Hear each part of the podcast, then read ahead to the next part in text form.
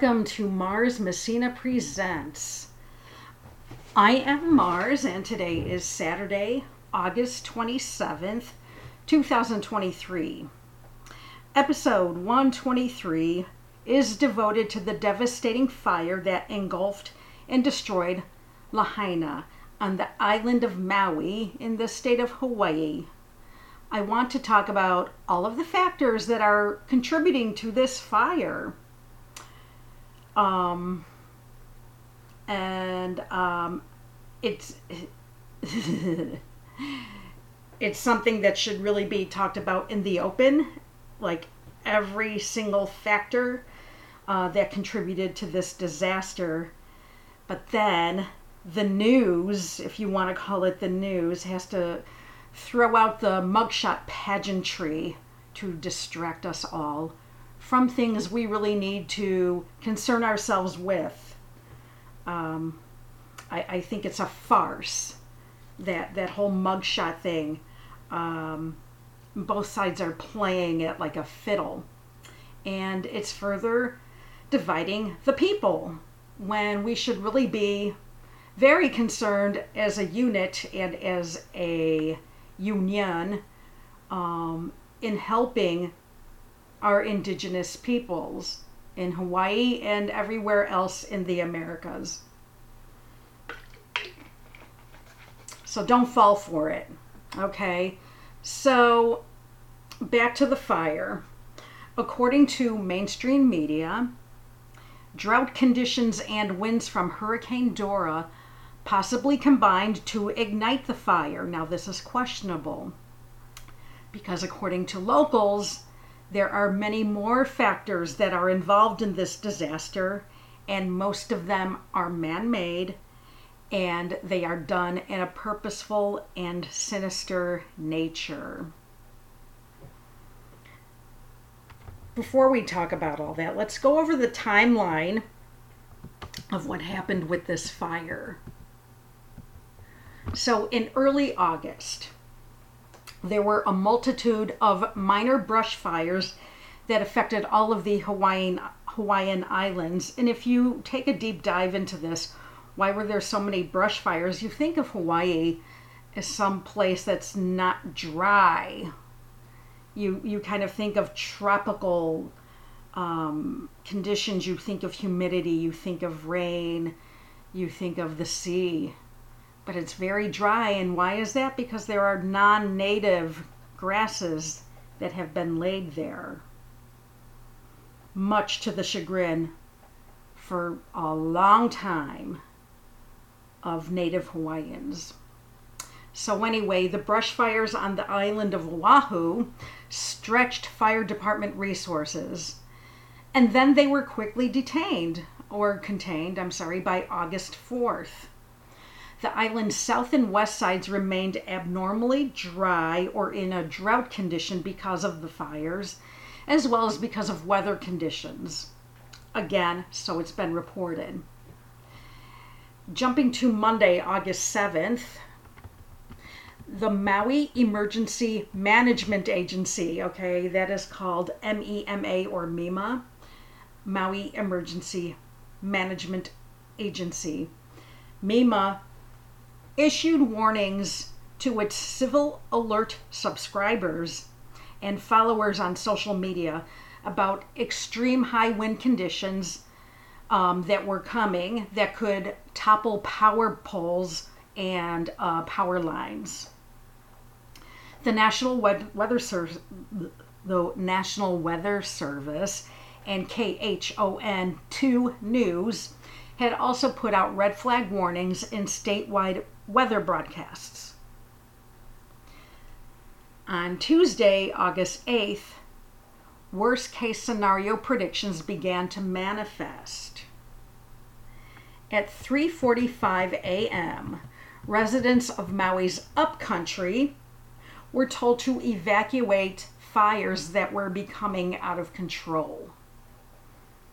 At 6:22 a.m., Utility poles, about 30 in total, were said to have toppled in high winds in Lahaina, closing. Um, going forward, please forgive me if I slaughter this beautiful Hawaiian language.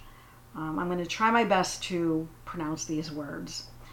So, these um, 30 utility poles blocked Hano, Hanoa Pilani Highway, which is near Front Street. This wouldn't be the first road blocked by toppled poles and lines. A result of this was at least 15 power outages impacting more than 12,400 customers. By that time, there had been no power in some parts of West Maui since 4:50 a.m. local time. And what's remarkable about this is that people in the mainland were hearing about the power outages before people right there being affected heard about it. They just knew their power went out. They didn't know why. Whereas over here we kind of knew. Anyway, 6:40 a.m. I went eyewitness Shane Treu near Lahainaluna went live on Facebook near Kilauea when he saw the first flickers of the Lahaina fire, which was apparently sparked by a down power line. And I think he even caught this um, on video, so in essence, this was true. But you can't really say it's because of down power lines that this this place went completely up in flames. But then he warned on his video hey, heads up, the line is live on the ground right there. And he had his camera pointed on it. He told the news it lit up in an instant and added, Soon as I hear the pop, all I heard is like electrical going on the ground and it landed in a bigger pile of dry grass, and that just ignited. Also about 6:40 a.m., winds began to cause minor damage to homes and buildings in Lahaina, and subsequently a power pole was snapped along Lahainaluna Road across the street from the Lahaina Intermediate School. Evacuation subsequently started near the school. 7:03 a.m. Peak wind gusts of up to 80 miles per hour caused a fire and road closures. And at 8:19 a.m., Hanoa Pilani Highway near or closed near Aloha, Aloha, Aloha, not Aloha, but Aloha, and that was due to more downed power, power lines. I'm sorry, power lines. So, what is being reported to us is we're seeing multiple concurrent events of down power lines, starting fires, and closing off escape routes. Now, Hawaii is not um, immune, if you will, to typhoons and other tropical storms. So, why is it that this particular hurricane which is hundreds of miles off of uh, the coast, is downing power lines all over the place. It, it's a question to ask. Maybe it did, but maybe it didn't. Okay. When we reach 10 a.m., there is a collective sigh of relief. Maui County declared Lahaina fire 100% contained and reopened Lahainaluna Road in the afternoon. Again, eyewitness Treu said, We thought it was all contained, and then from there just went ahead about our day thinking it was all done. But as we know, the trouble was not over. Four hours later, 2 p.m., the fire flared up again and forced the closure of Lahaina Bypass, aka Route 3000, with more evacuations nearby another road closure con- occurred. This one on um, Honoapiilani near Lahainaluna. Residents of the west side of town received instructions to shelter in place. The wildfire rapidly grew in both size and intensity as people are sheltering in place. Winds gust, wind gusts pushed the flames through the densely populated northeastern region of the community. So we have the west side on fire, now the east side, and coming from the north down to the south. Hundreds of homes burned in a matter of minutes, and residents identifying the danger attempted to flee in vehicles while surrounded in flames. The fire moved southwest and downslope towards the Pacific coast and the Kahoma neighborhood. Then upcountry turns for the worst. 3:20 p.m. Piholo and Olinda are under evacuation with another road, road closure at 3:25 p.m. on Haleakala Highway. Meanwhile, back in Lahaina, winds whipped into a frenzy.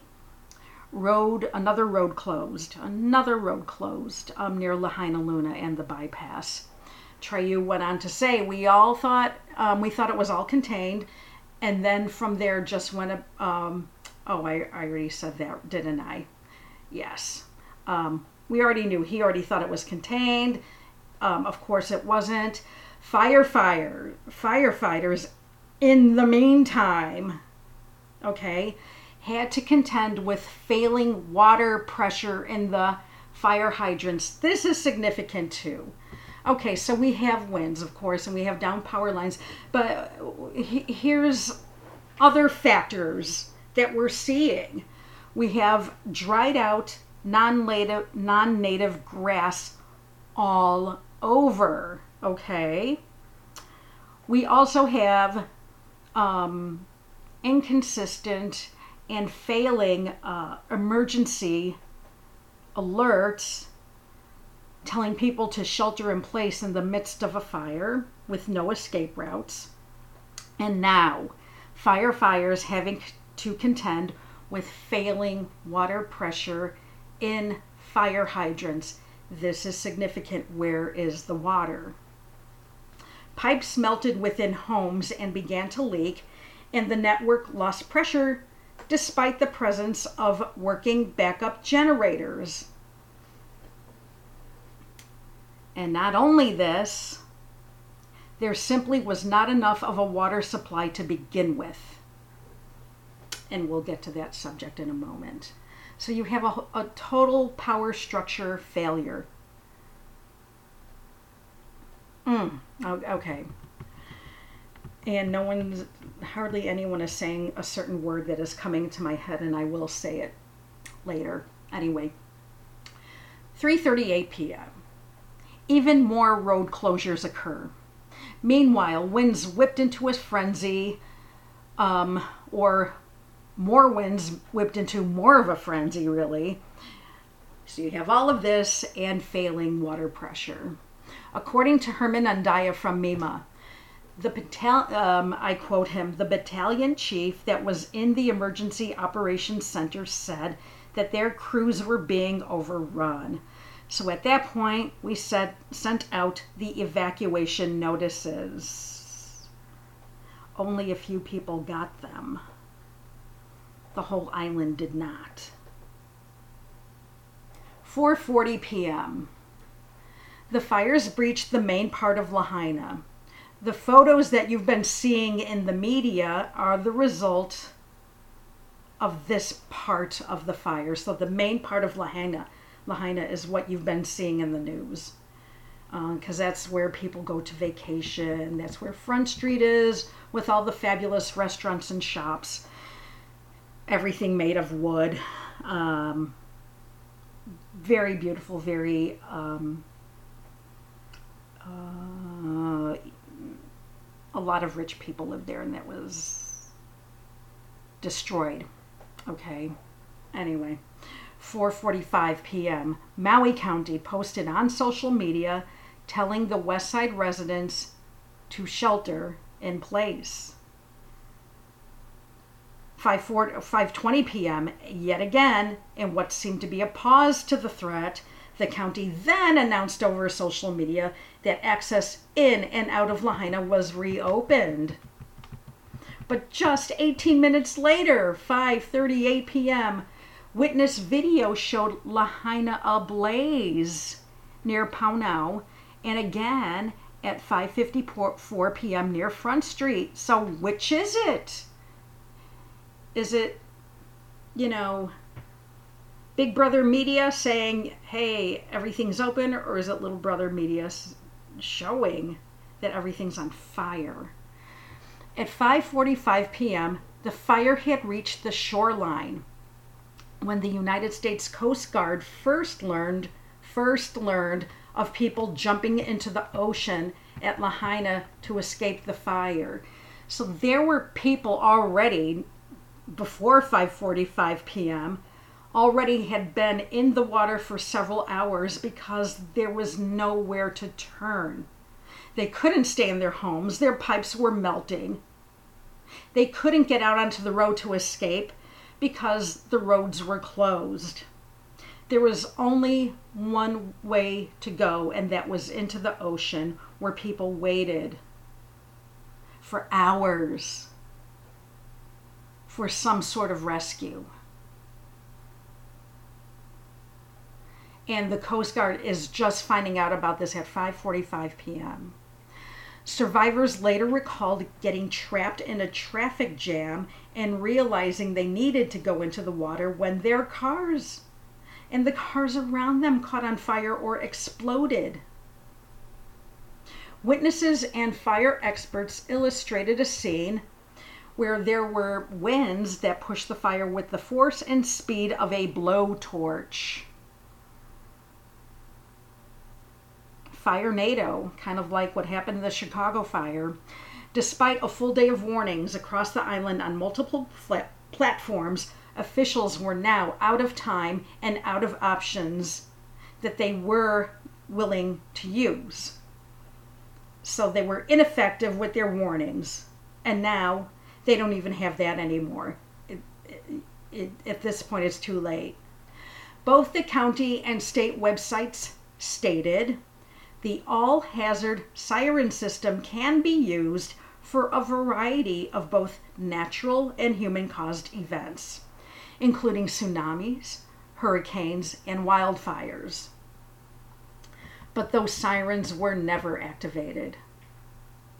There are over 80, th- 80 I'm sorry, there are over 80 sirens on Maui alone. There had been no power or communications in Lahaina for much of the day.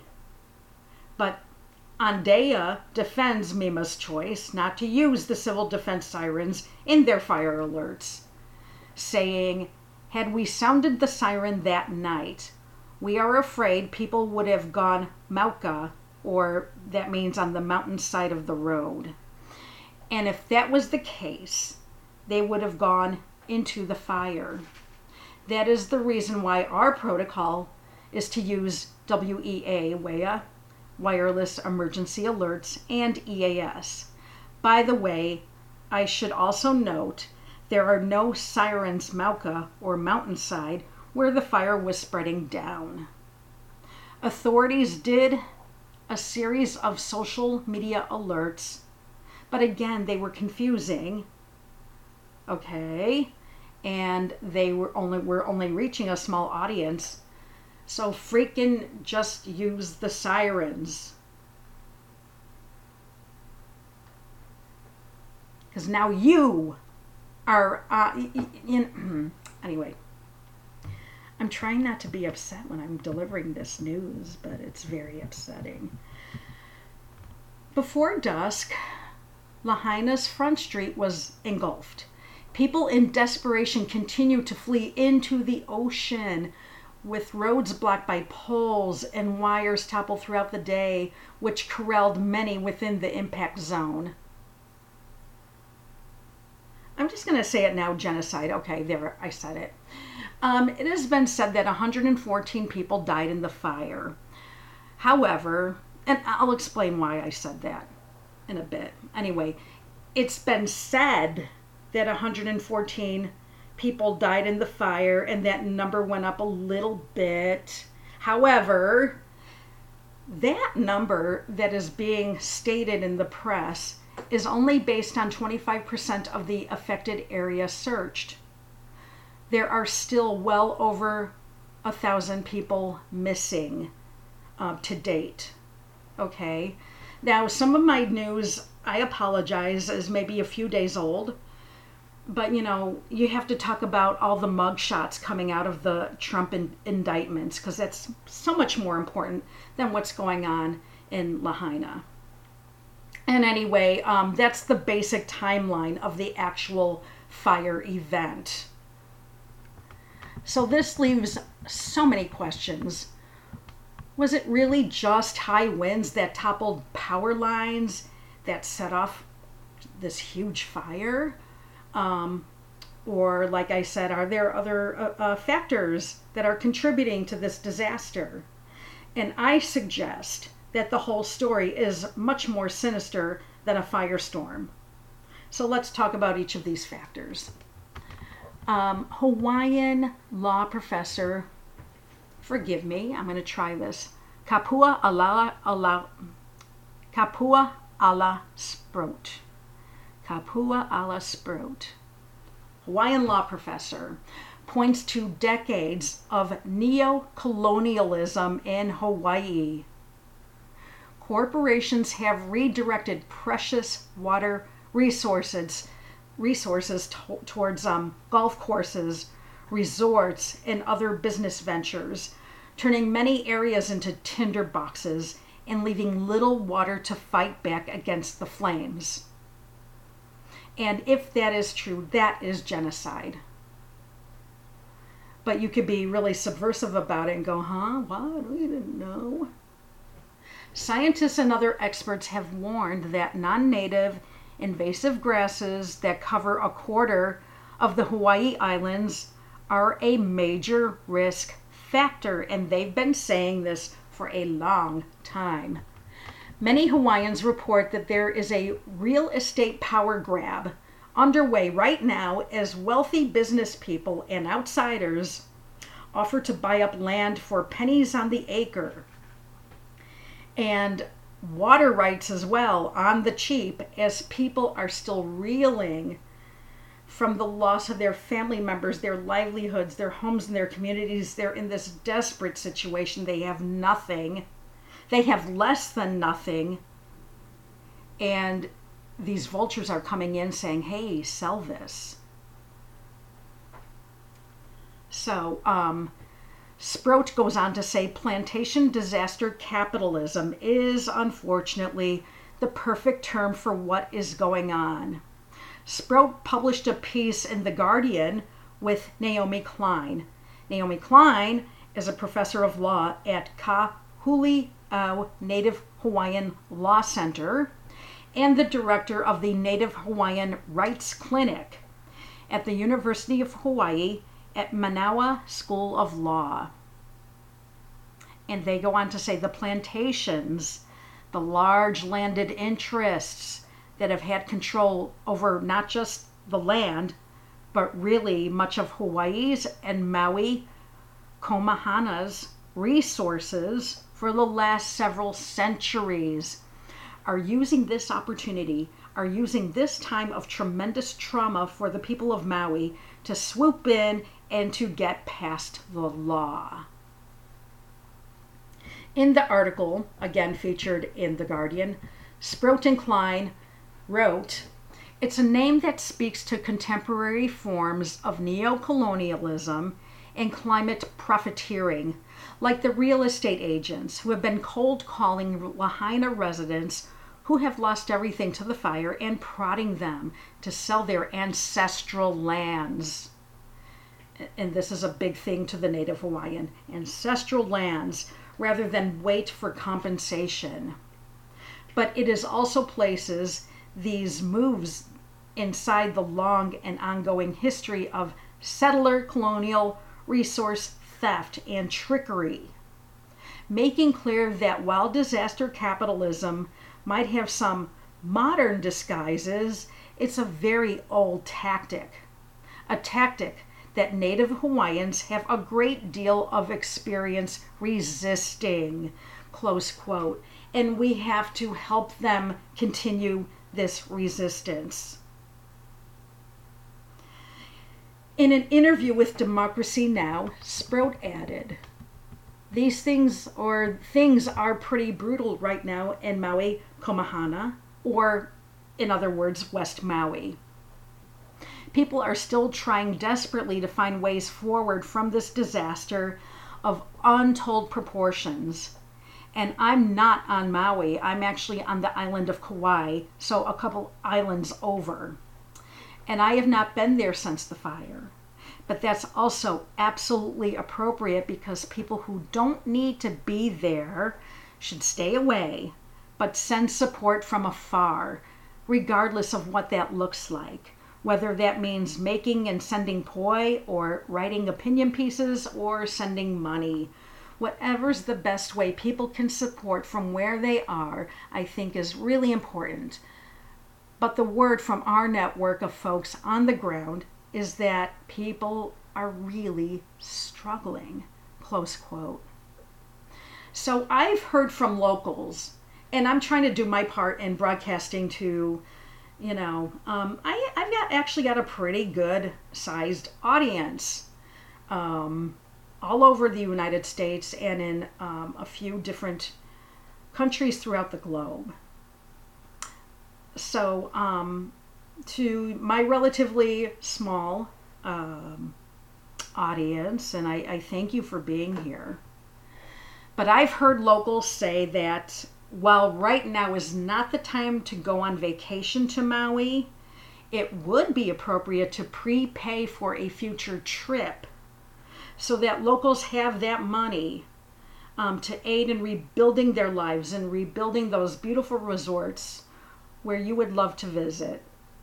Uh, so that is one way. If you have the money and you were planning and dreaming of a Maui vacation, this is one way to do it. Prepay for your trip. Sproat continues. Our community has rallied in amazing ways. Our people are incredibly resilient. People aren't waiting on FEMA or even on the state or county.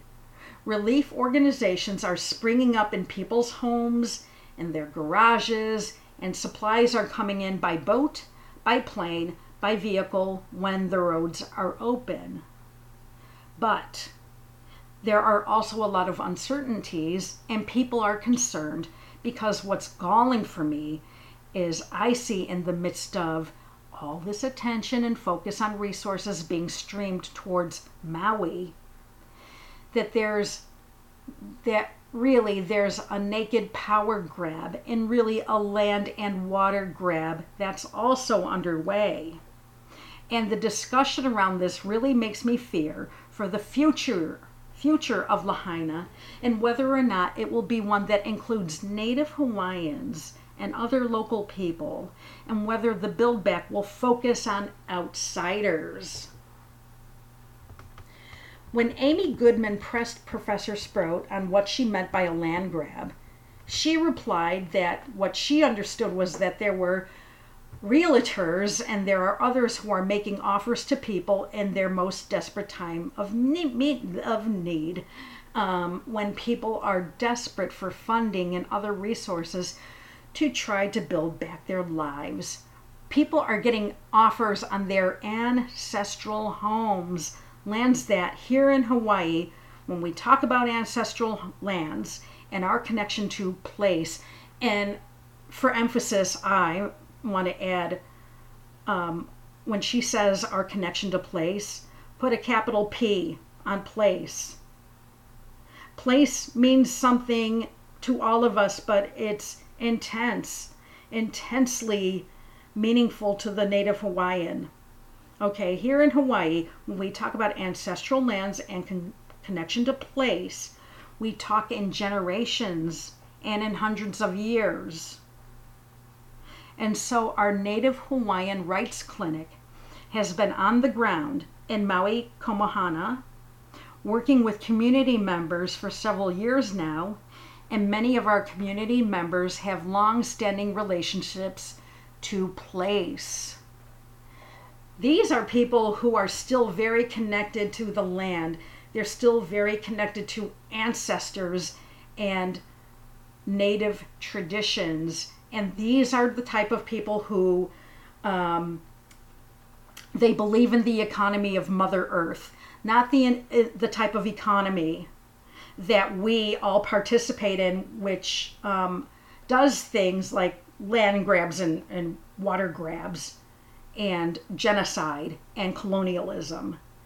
No, they honor the earth, they honor the water. And that is their relationship to place. And it's some of these community members who are getting offers on their homes at this most difficult time, which is, and this is an understatement, completely inappropriate. Sproat goes on to explain plantation disaster capitalism. It is the perfect term for what's going on in Maui Komohana or in West Maui right now. The plantations, the large landed interests that have had control over not just the land, but really mu- over much of Hawaii and Maui Komohana's resources for the past several centuries are using the emergency proclamation that the governor put into place the day after the fires as an opportunity to try to get their way, especially with respect to water resources, something they could not achieve when the law and Hawaii's water code in particular were in place. Okay? So that's something that the governor did. Once the emergency went into place, certain laws were suspended. That is significant. Sproat goes on to explain the water grab, which contributed to the water shortage firefighters experienced while trying to distinguish the fires. So, in Hawaii, Ola i Kawai. Water is life. It is one of our most important resources. In fact, there are many people who would say fresh water is our most important resource. And it's what enabled our people to be able to not just survive, but really thrive in Hawaii for more than a millennia. And in Lahaina, in particular, this area, for sure, it's special for people who come on vacation and people who know Front Street.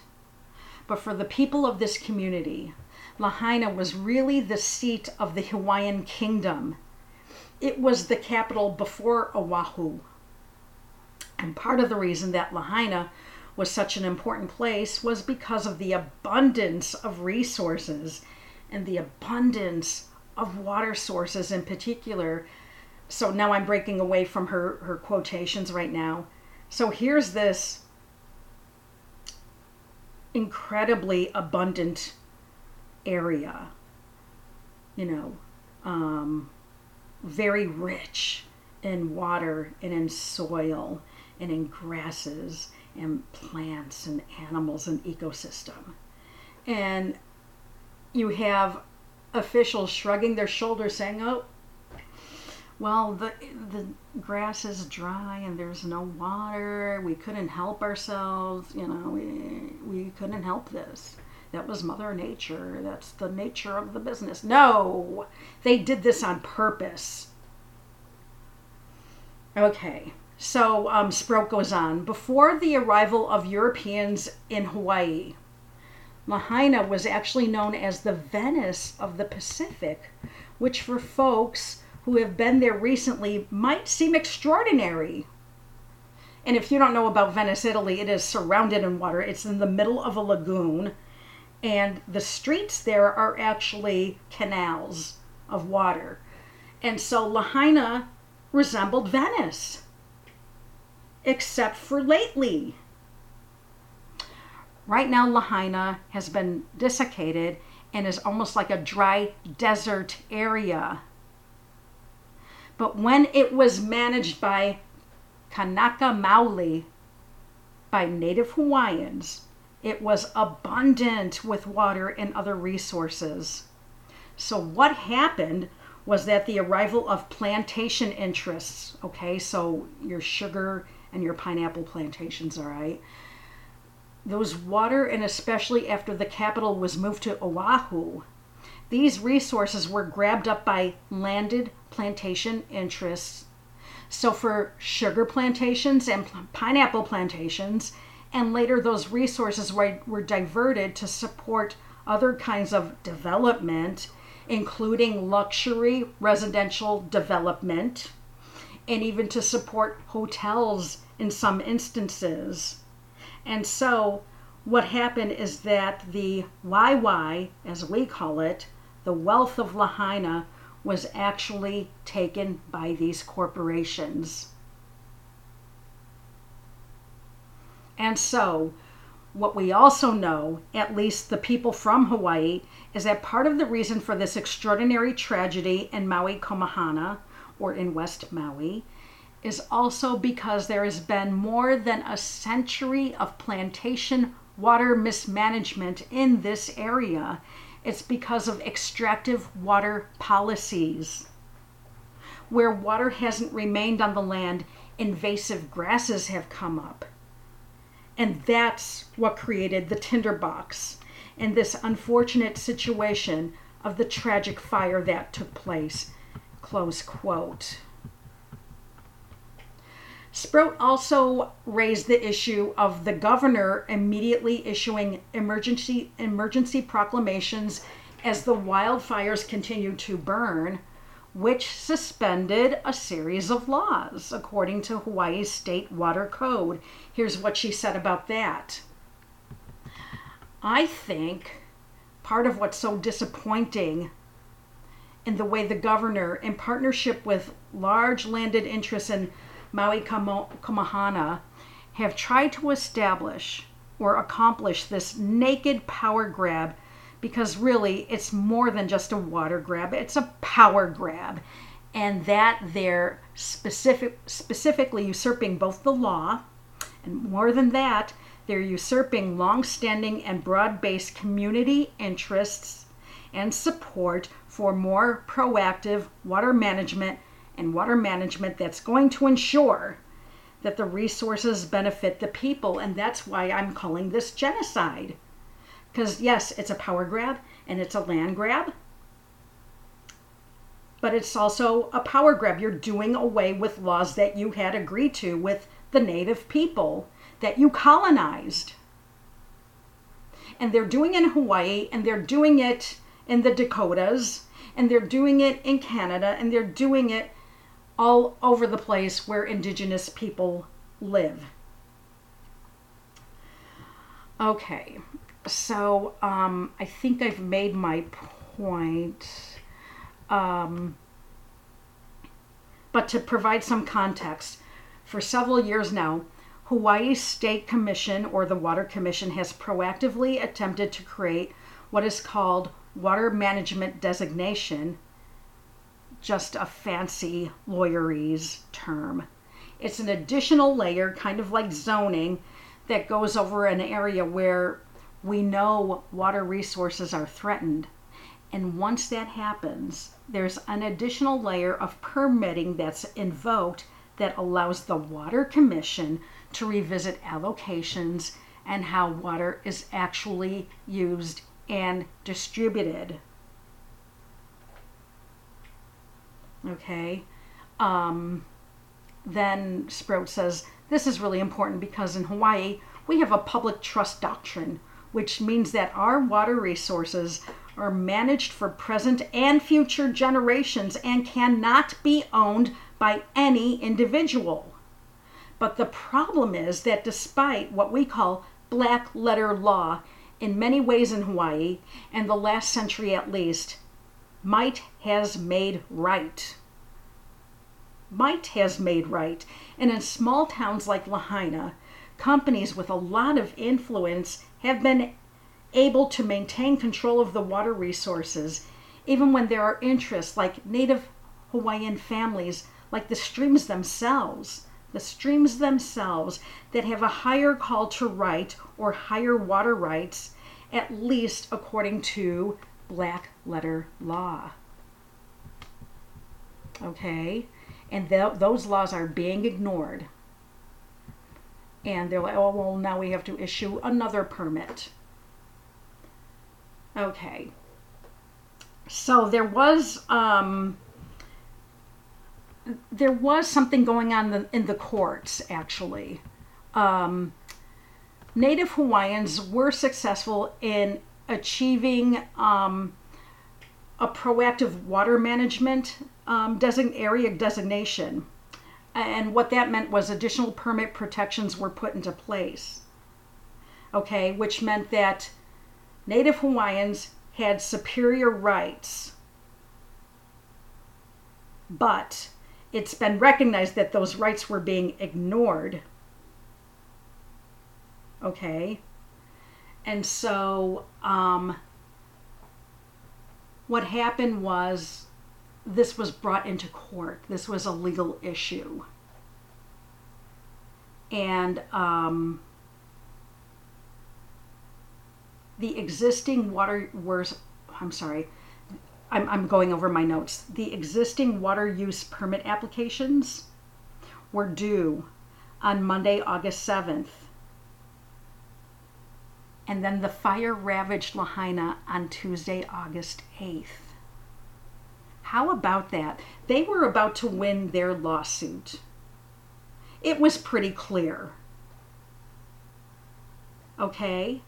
So they turn in their applications, and then all of a sudden there's a big fire. And then on Wednesday, August 9th, the governor's office issued these ad hoc emergency proclamations which suspended the water code. Now, you tell me that isn't genocide.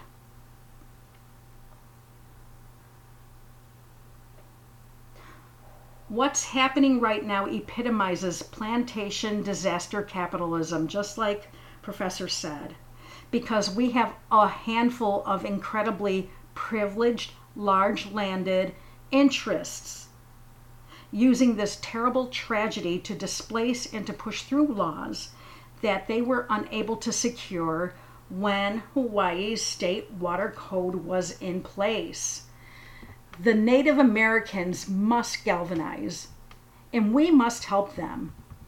We have to circle up, we have to come together. And if that doesn't happen, then the ancestors who have been preserving Hawaii and Hawaiian resources for generations, um, it won't have another thousand years and they think that big, okay? The native Hawaiians think in terms of millennia, whereas, you know, to someone like myself, millennia means forever. But to them, it's generations. And they want Hawaii to last another millennia. Or millennium. Sorry, I think millennia is the plural. They want that too, though, but they have to they're focused on the next millennium. And right now, they're wondering if they're going to make it to next year. So um, I'm, I'm watching the time. There's so much more I want to say, which is why I'm talking so stiltedly, because I'm going over my notes and I'm trying to find highlights when I really just want to tell this whole story. But anyway, um, what I'm going to do with the re- remainder of the time I have is to try to go over um, witness testimony by people who live in the area. I've tried to gather some intel from people on the ground. And I actually have a friend, um, a few friends actually, who are living in Hawaii right now. And one of these friends lives very close. Thank heaven she wasn't um, directly affected by the fire. But she lives close by and she's emotionally and spiritually affected by the fire.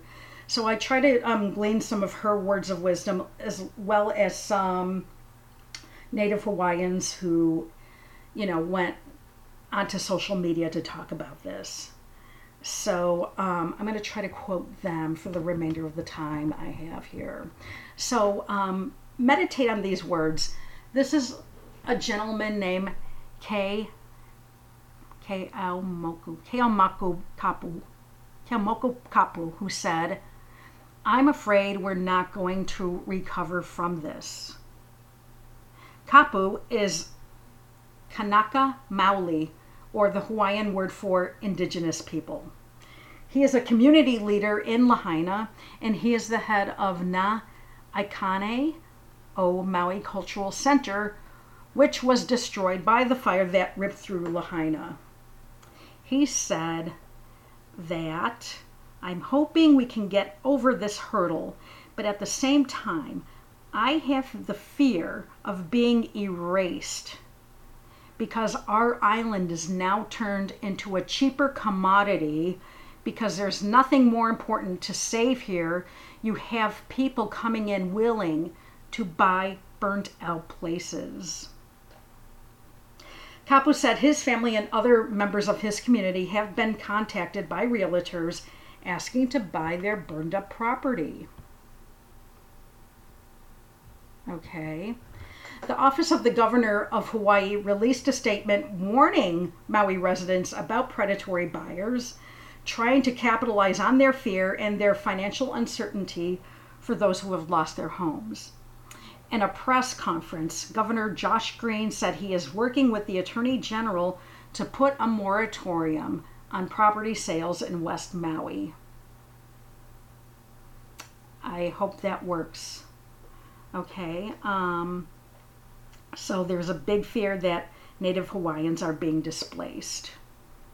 A nonprofit organization called Hawaii Alliance for Progressive Action has stated or they've started an online petition to call on government governments to use their powers to stop Maui land grabs, support displaced families, and ensure decisions are made with Native Hawaiians at the table. Kapu is urging people not to sell, but is worried that people's fear and desperation may drive them to accept these offers. And he said, You're going to make our children tomorrow orphans within their own land. Our place was a living place. Again, that word place, give it a capital P. Our place was a living place. It was a living museum. It was things you could actually touch, books that you could actually read, maps that showed a lot of families where they originated from. For Lahaina, I'm afraid what this place can turn into now. This is, for us, genocide. Okay. Now, um, Ua Hikea Male, um, who is also Kanaka Maoli, she's from Oahu and she is an assistant professor of Indigenous politics in the Department of Political Science at the University of Toronto. She pointed to pre colonial Lahaina. She said it was a wetland ecosystem abundant with life. And that was one of the reasons it was chosen for the royal residence. But in the late 19th and early 20th centuries, white people white owned sugar plantations on Maui started to illegally divert water to their crops, which dried up the wetlands. So, this has been um, a century coming that um, Lahaina ended up in the condition it is today, almost like a desert. And the natives have been fighting this the whole time. And so it is really important that the people have a say in what is going to happen with these destroyed lands. Okay, um, so this is an opportunity. You know, when you have disaster, you know how people try to um, see the glasses half full or say things like, if life gives you lemons, make lemonade. This is a pivotal moment. Okay, um, there's a tremendous amount of opportunity. and there's a tremendous amount of danger. Okay, so um, there is a company called West Maui Land Company Inc. This company is an example of one of the dangers. So, according to Kaku o Halakala, Kala, Halakala, I'm sorry, um, this is a nonprofit organization. This is what they had to say. There was a story published by the Honolulu, Honolulu Civil Beat that irresponsibly mischaracterized the cause of this disaster. The Civil Beat narrative that positions West Maui Land Company, Inc., as having done all that they could is inaccurate and fails to recognize that it has been the actions of West Maui Land and other corporations that have turned Lahaina into an arid desert like landscape primed for fire disaster that we're dealing with now. Okay? So when you spend your money um, for efforts in helping the people of uh, Maui, make sure you know where that money is going. Make sure it isn't going to some vulture capitalist like West Maui Land Company Inc. Make sure that you are benefiting the native Hawaiian. Okay. So, um, I've got to end this now, unfortunately. To date, more than 10,000 FEMA residents, I'm sorry, FEMA assistance registrations have been received, with nearly $13.2 million in federal housing and individual assistance provided. Okay, now President Biden was in Hawaii yesterday. He stayed there for six hours, um, right there in Lahaina, and um, he said the right things like, you know, we're gonna we're gonna gather together, we're gonna restore everything, and we're gonna make sure that the Native Hawaiians are at the table and that they have a say in what's going on. That remains to be seen. I hope it works out that way. I don't know if it's to work out that way. So now I'm going to end with the words of my aforementioned friend who lives near the fire disaster area. These are her words.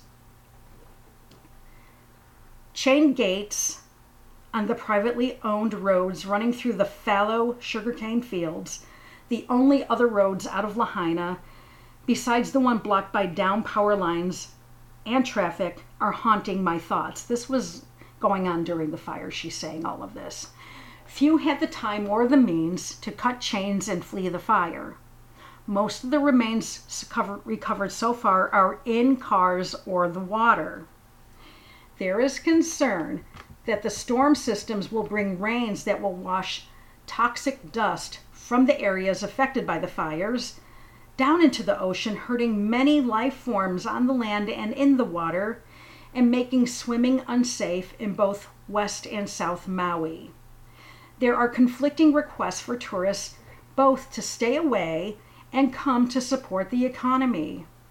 I read a suggestion from a small businessman um, recently that made a lot of sense. Maybe it is best to stay away right now, but don't cancel your plans and ask for refunds. Reschedule for the future and let the businesses keep your deposits and payments. I was saying that earlier, actually. Maybe consider prepaying for your accommodations, retreats, workshops, excursions, and meals. There are relief funds on the way for many, but it is not immediate, and many small business businesses not demolished by the disaster but still affected do not qualify for aid. There are many ways to help. This is one to consider. And she goes on to say, her name is Frances, by the way. Um, Frances says, can't help but think that a major factor in the def- devastation of Lahaina has its roots, again, in the sugar barons diverting water away from what was once referred to as the Venice of the Pacific. Again, I was saying the same stuff because of its lush waterways and advanced hydroponics. The descendants of the sugar barons are still hoarding water, and diverting to resorts, resorts and golf courses. Shame on them. May they wake up and do the right thing. It's time to restore ecosystems and utilize brilliant indigenous resource management. And um, her last thought here Hawaiian wisdom in land management fed and supported all ecosystems. Pre contact Hawaii had a population of up to 1 million and all were well fed. Okay, again, you guys, Mother Nature's economy. Um, back to Francis here.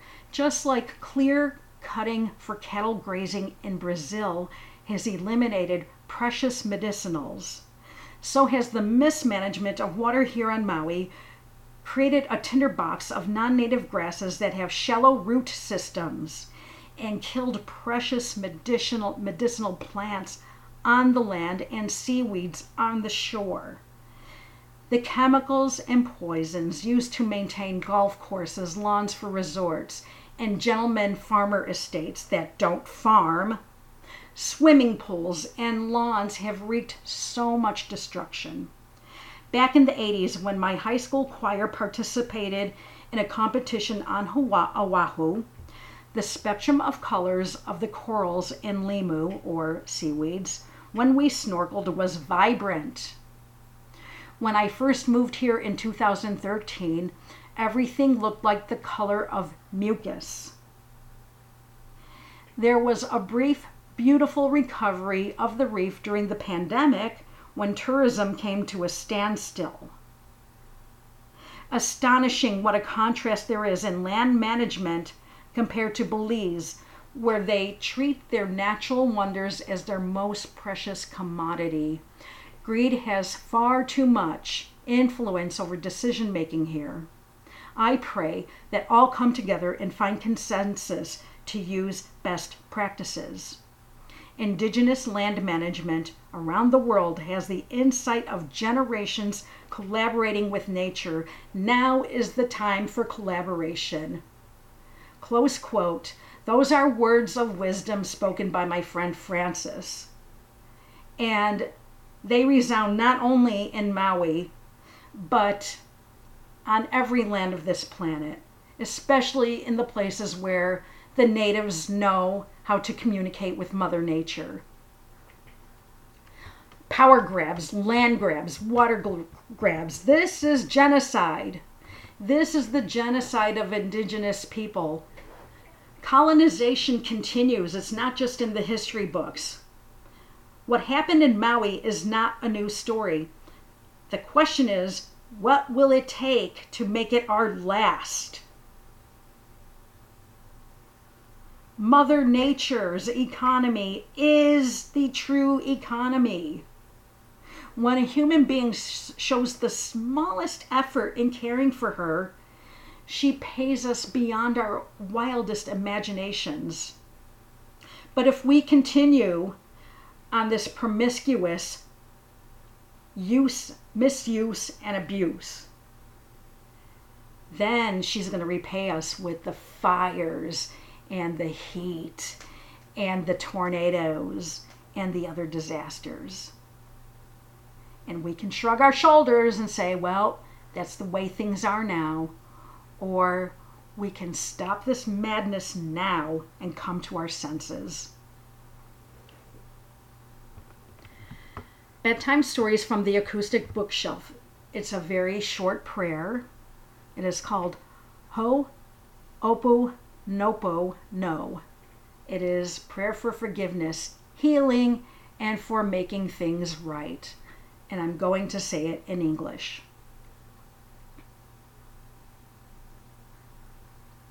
I am sorry. Please forgive me. Thank you. I love you.